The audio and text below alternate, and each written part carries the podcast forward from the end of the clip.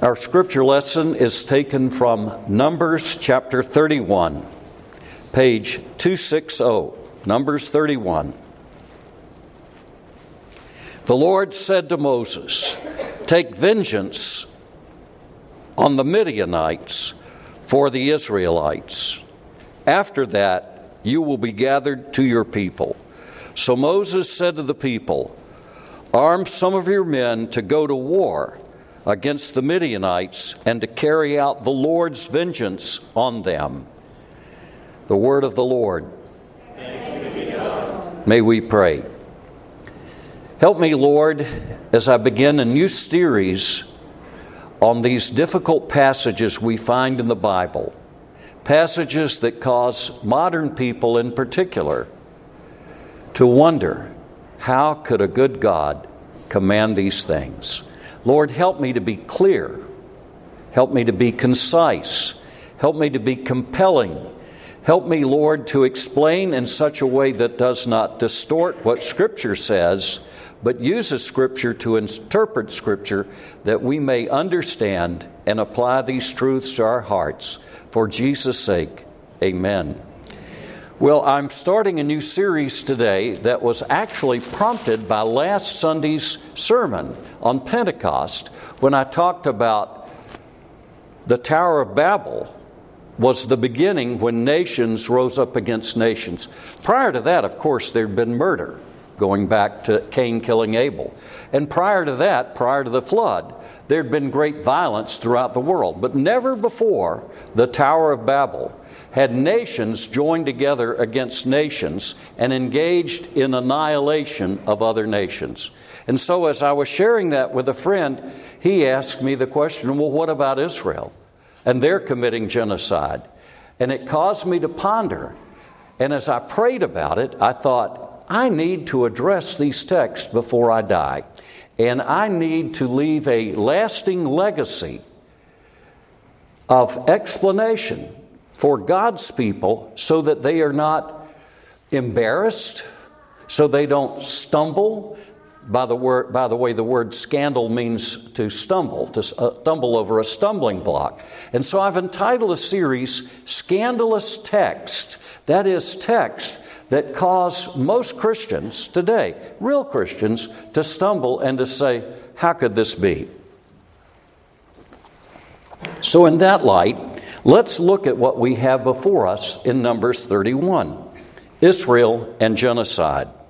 Notice that Moses has been instructed by God himself to wipe out the Midianites.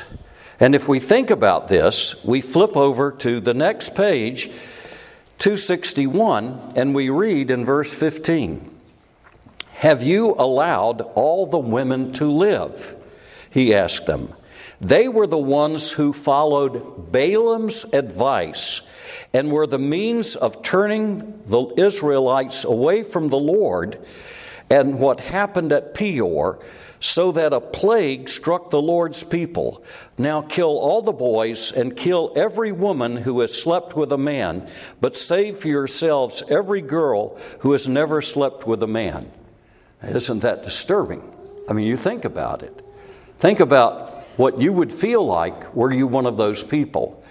Now, we've got to understand something here, and that is what happened at Peor. And so for that, we need to turn back to Numbers chapter 25. Go back about 6 chapters, Numbers chapter 25, and that's page 250. And look at verse 1, Numbers 25, 1. While Israel was staying in Shittim, the men began to indulge in sexual immorality with Moabite women who invited them to the sacrifices of their gods. The people ate and bowed down before these gods, so Israel joined. The Hebrew word is tsamad.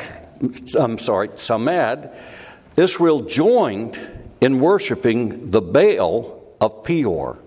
Now let's think about that for a moment, because you're going to hold your hand there and you're going to come back. We're going to turn over to 1 Corinthians chapter 10 and verse 20. 1 Corinthians chapter 10, verse 20. Are there other gods besides the one God that's revealed to us in Scripture, whose proper name is Yahweh? And the answer that the Bible would give us is yes and no. Yes and no. So if we look at 1 Corinthians chapter 10, page 1782, we see here this truth. 1783. And he says in verse 20, "No, but the sacrifices of pagans are offered to demons, not to God. And I do not want you to be participants with demons." Let's reflect on that a moment. Who was Baal, as the name is pronounced in Hebrew? Who was Baal?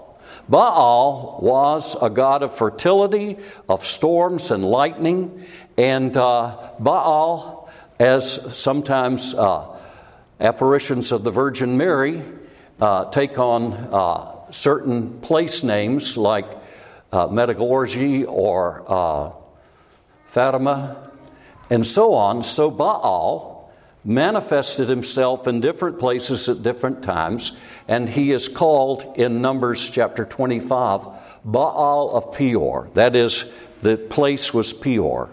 And what's going on here? Well, what's going on here in 1 Corinthians chapter 10 and verse 20, he says the sacrifices of pagans are often to demons. So who was Baal? He was a demon. So in other words, the gods of the heathen are real, but they're not gods. They like to pretend they're gods. Remember, Satan wanted to be his god. That's how he fell. And so all those who followed Satan wanted to be as God. That was his temptation to Eve. You'll be as gods. And so the demons following Satan want to convince human beings they're gods. I'm a god.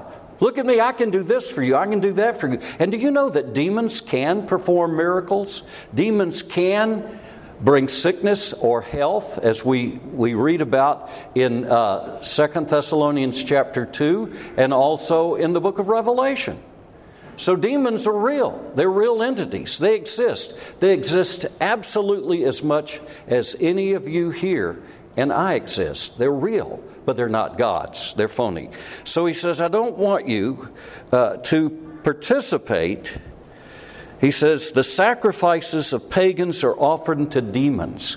And what happens when you sacrifice to a demon?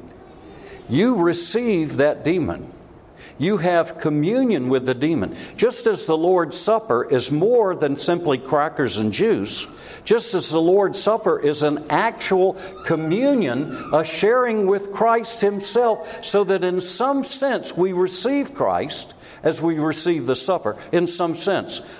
I can't explain what sense that is, but I know that it's real because some people in Corinth were drunk at the Lord's Supper, and they got sick because of it. Some people were drunk at the Lord's Supper, and they even died as a result because they took the Lord's Supper in a careless way. But Jesus is really present in the supper. There's really communion with him. That's why we call the Lord's Supper Holy Communion. And so what is Paul saying in 1 Corinthians chapter 10? He says in verse 20, in answer to the question, is there any such thing as an idol? He says, no, but the sacrifices of pagans are offered to demons, not to God, and I do not want you to be, and the word is translated communion, koinonia, I don't want you to be participant with demons. You cannot drink the cup of the Lord and the cup of demons too. You cannot have a part in both the Lord's table and the table of demons. So as we go back to Numbers chapter 25, what do we see happening here? Now there's another interesting revelation here in Numbers 25, and that is the connection between physical union between people and union with their gods. That's certainly the pagan idea, isn't it? That's why these women, who were both Moabites and Midianites, used their physicality, their sensuality, to seduce the men Because when the men were seduced and copulated with these women, in the minds of the worshipers in the pagan world, they were joining themselves, literally, actually copulating with the god. That's the pagan view. So notice, and we're told that Balaam was behind this. Think about it for a moment. You remember Balaam, the false prophet? He tried to curse Israel. He'd been hired to come and curse Israel. But every time he opened his mouth, the Lord twisted his tongue. And every time he uttered a curse, it came out as a blessing. And so finally, Balak said, "Go home. Go home. Yahweh has deprived you of your reward." But Balaam, like all false prophets, loved money. And so he came up with a clever idea. How can I curse Israel? The only way I can curse Israel is to get that covering, that protection over Israel taken away. And how can I do that? I know how I can do it. And so he went there and he counseled the leaders of the Midianites and the Moabites. This is what you need to do. Get your girls to dress all scantily. Get them to make themselves up really well. Get them to wear a come-hither look and send them out there for those Israelite boys. And once that happens, they're going to drop like flies. And the hedge of protection of Israel is going to be gone. You see, that's really what's at stake here. And so we go back to Numbers chapter 25 and verse 1. While Israel was staying in Shittim, the men began to indulge in sexual immorality with the Moabite women who invited them to the sacrifices of their gods. The people ate and bowed down before these gods, so Israel joined in worshiping the Baal of Peor, and the Lord's anger burned against them. The Lord said to Moses, verse 4, "Take all the leaders of these people, kill them and expose them in broad daylight before the Lord, so that the Lord's fierce anger may turn away from Israel." So Moses said to Israel's judges, "Each of you must put to death those of your men who have joined in worshiping the Baal of Peor." Then an Israelite man brought to his family a Midianite woman right before the eyes of Moses and the whole assembly of Israel while they were weeping at the entrance of the tent of meeting.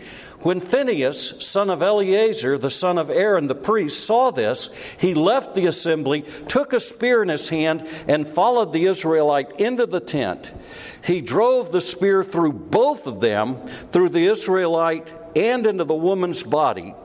Then the plague against the Israelites was stopped, but those who died in the plague were 24,000.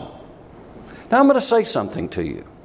We live in a world that thinks this is real, and what you can't see isn't real. Anybody here ever seen with your naked eye the COVID-19 virus? No. There are a lot of things you can't see that affect you. We know now with electron microscopes that every cell in your body contains a universe in itself. It's just amazing what is inside every single human cell. The point is, unseen things affect the things we can see. What we cannot see, that in this very place on Robinson Road are unseen spiritual forces. There are angels here who are good, and their fallen angels or demons who are evil.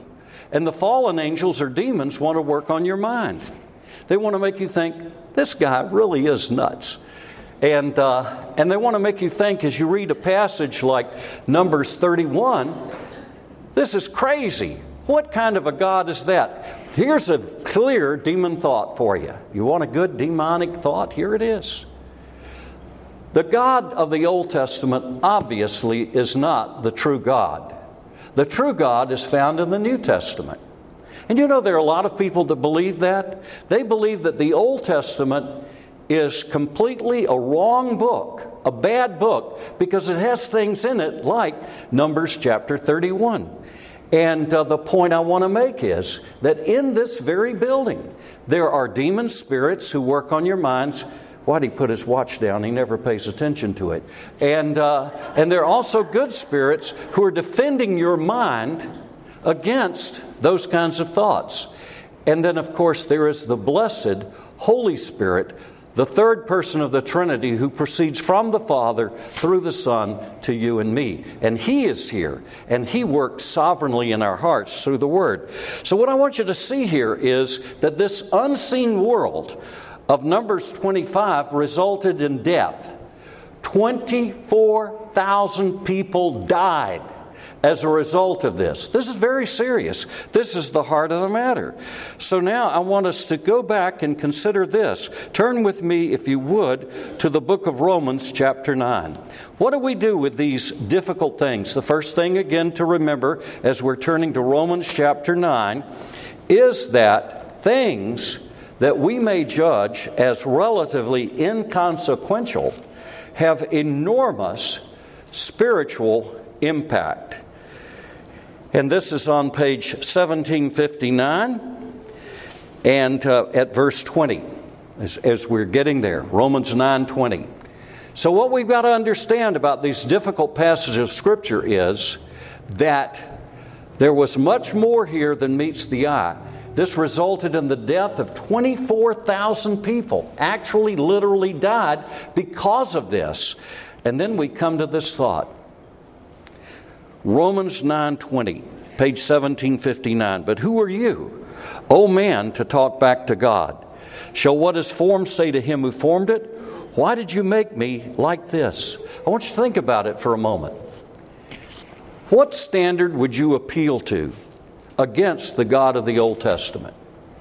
You got a standard above him? Is there a standard by which you can judge the God of the Old Testament? And the answer to that question is no. If there is no God, nothing is wrong and nothing is right. Never forget that. If there is no God, there is no such thing as right and wrong. That's why in the modern world, where people try to distance themselves from the belief in God, there is no morality.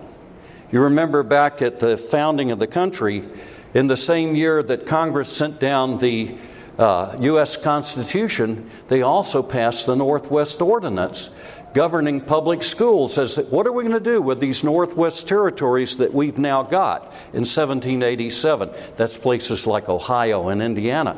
And it said, religion, morality, and knowledge being essential for a good citizenship, public schools will always be maintained.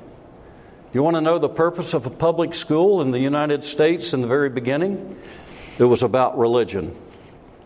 And religion is essential for morality. Without religion, there's no morality. And if you don't have religion and morality, knowledge goes out the door. I think about my grandson who's resigned as a public school teacher. He just can't take it. Because when there's no religion, there's no morality, and what you've got is chaos. It's sad, but true. So when we come to judge God, what is the standard above God? Is there a standard above God?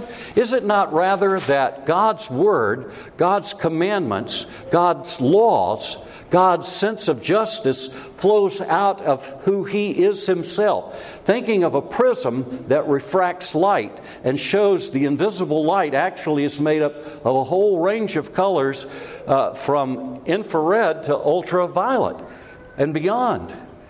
God's character is refracted in His Word and character. So we can never come and say to these difficult, these, quote, scandalous texts, how could this God do that? Because there is no standard by which we can judge God. What is our response? It is to bow our knees and say, Lord, I don't understand. I don't understand. How could this be? Turn with me, if you would, to the book of Judges for a moment. Judges chapter 2 and verse 3. Here's the consequence. Judges chapter 2 and verse 3. And we'll see something interesting here. So what happens? Does Israel obey God? And the answer to that is on page 373, no, they did not obey God. Did they drive out the inhabitants of the land completely as they had been commanded to do?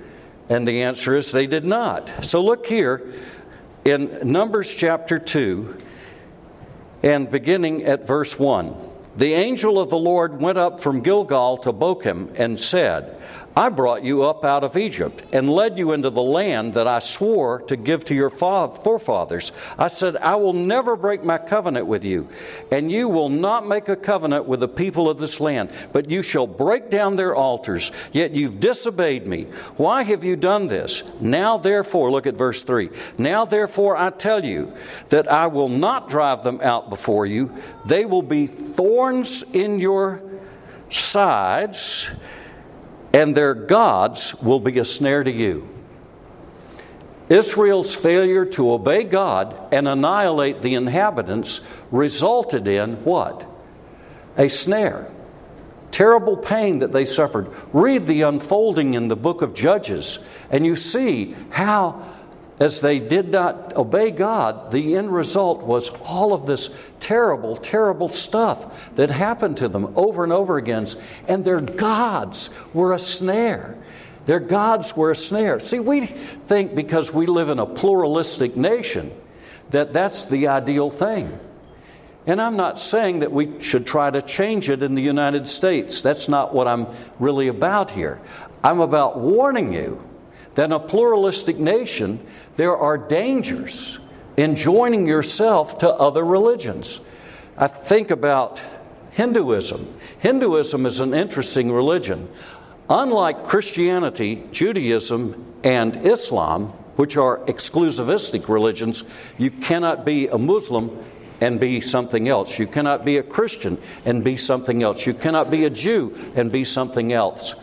Some religions are inclusivistic. Hinduism is an inclusivistic religion. In other words, Jesus can be another God along with Krishna, along with the Black Kali, along with Shiva, and all these other gods. So in other words, Hinduism is an inclusivistic religion. And I can see in Hinduism something not unlike what the Midianites and the Moabites were practicing. Just one more God. Come on, Israel, just add our God along with your God. But the God of the Bible, of both the New Testament and the Old Testament, is a God who says, if you don't want to have me exclusively, to hell with you. What do you say? The God of the Bible, both the New Testament and the Old Testament, is an exclusive God. And he says, if you do not want me exclusively, then to hell with you. And we're going to look at that in just a moment. So what we find here is that what Israel was warned about certainly came true. Their failure to do this resulted in that. Now, I want you to turn with me to Revelation chapter 19. And while you're on your way there, I want you to reflect on the words of God to Abraham. God promised Abraham that he would give him that land, to him and to his descendants, but not immediately. So as you turn there to Revelation 9, and that's page 1934. Remember what God said to Abraham. He said, I'm going to give you all this land and to your descendants, but I can't do it yet. Why can't I do it yet? Because the iniquity of the Amorites is not yet full. I want you to picture in this life, in this world, that God has judgment on nations, and it's as a scale. I'm not talking about the individual and his relationship with God through Jesus. That's a different matter. But God deals with nations such as the United States, such as Great Britain, such as Russia, such as the Ukraine, such as China, such as Saudi Arabia. He deals with nations with a scale. And God is saying to Abraham in Genesis 15, the iniquity of the Amorites is not yet full. What does it mean then that God is saying to Abraham in Genesis 15 verse 16, the iniquity of the Amorites is not yet full? When it's full, like little stones being put in a scale, like little weights being put in a scale, where nations are judged pros and cons, but when enough of those little weights go on the negative side, what happens? It comes crashing down. And God is saying to Abraham, I cannot yet annihilate the people of this land and give it to your descendants, because the people who live there, their wickedness, their evil, the horrible things they do. And what did they do? They killed their own children. They shed the blood of their children, and they sometimes burned their children alive as sacrifices to their gods. They engaged in sexual immorality with their gods, in a manner of speaking. That's what they believed. They did all these horrible things. They were perverted and twisted. And what happens is, as the Amorites keep adding iniquity on iniquity on iniquity, what happens is that in the year 1446 BC,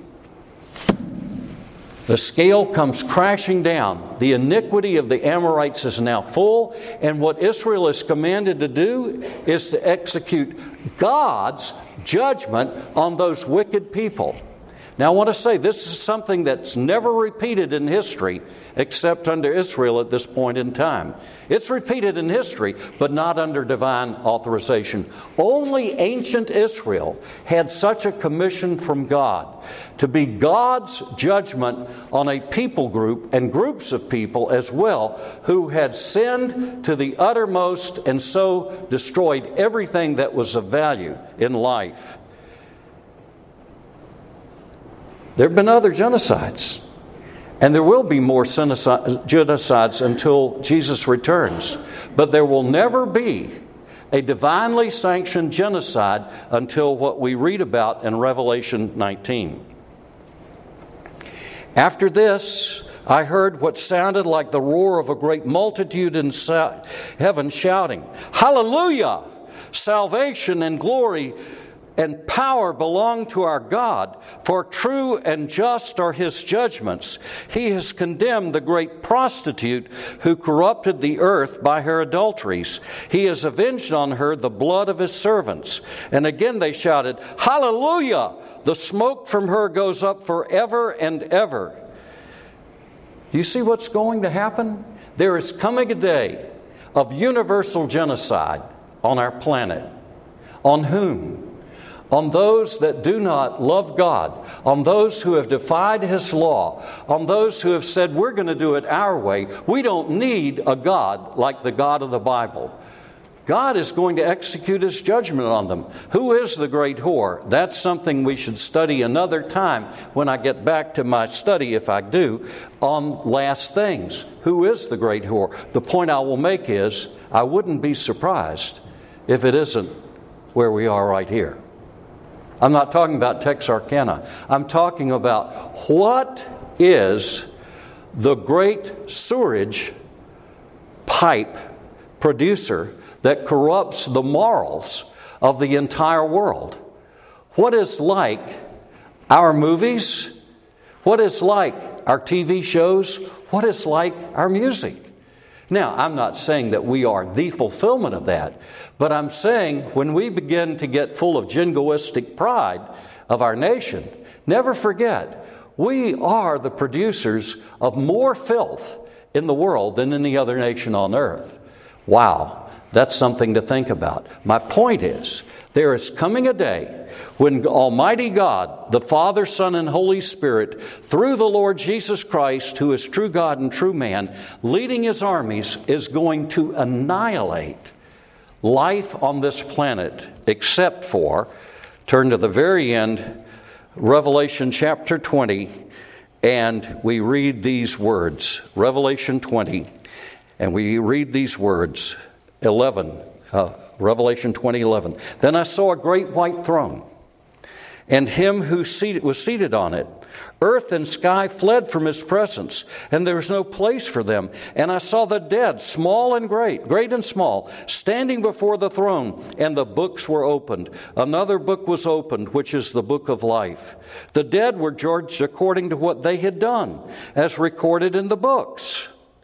The sea gave up the dead that were in it, and death and Hades gave up the dead that were in them. And each person was judged according to what he had done. Is this going to be a fair judgment? Absolutely fair. Absolutely fair. Everything people have done, everything people have said, every thought they've ever entertained, because they wanted to entertain the thought, everything. That's all there. judged according to what they'd done. Look at verse 14. Then death and Hades were thrown into the lake of fire. The lake of fire is the second death. Look at verse 15. If anyone's name was not found written in the book of life, he was thrown into the lake of fire. My last point is this.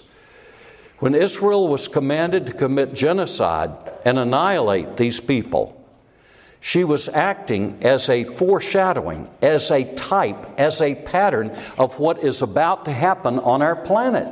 And the result is what? Everyone will be judged fairly. Nobody will say, well, now wait a minute, God. Because if I'm judged by the things that I have done and left undone, by the things I've said and left unsaid, by the thoughts that I have entertained and the thoughts I've refused to entertain, if I'm judged by those things, where am I going, dear ones? I'm going to hell. I'm going to hell. I'm going to the lake of fire. Who is not going to go to the lake of fire? George Washington? He may end up in the lake of fire. I don't know. I don't know. Name the politician. I don't know. I just need to know for myself. That's who I'm responsible for, myself. If anyone's name was not found written in the book of life, he was thrown into the lake of fire. Wow. So as I look at Israel's genocide of the nations, one of the scandalous texts in the Bible, I realize I can't answer back to God and say, you have no right to do this. I also have to understand that what? That spiritual actions have physical consequences. 24,000 people died because of the Moabites and Midianites. I also have to understand that people will rise up and take the place of their ancestors and rise up against people if they're left alive. I also have to understand that finally what Israel did is a foreshadowing of a future that may not be very far off. May we pray.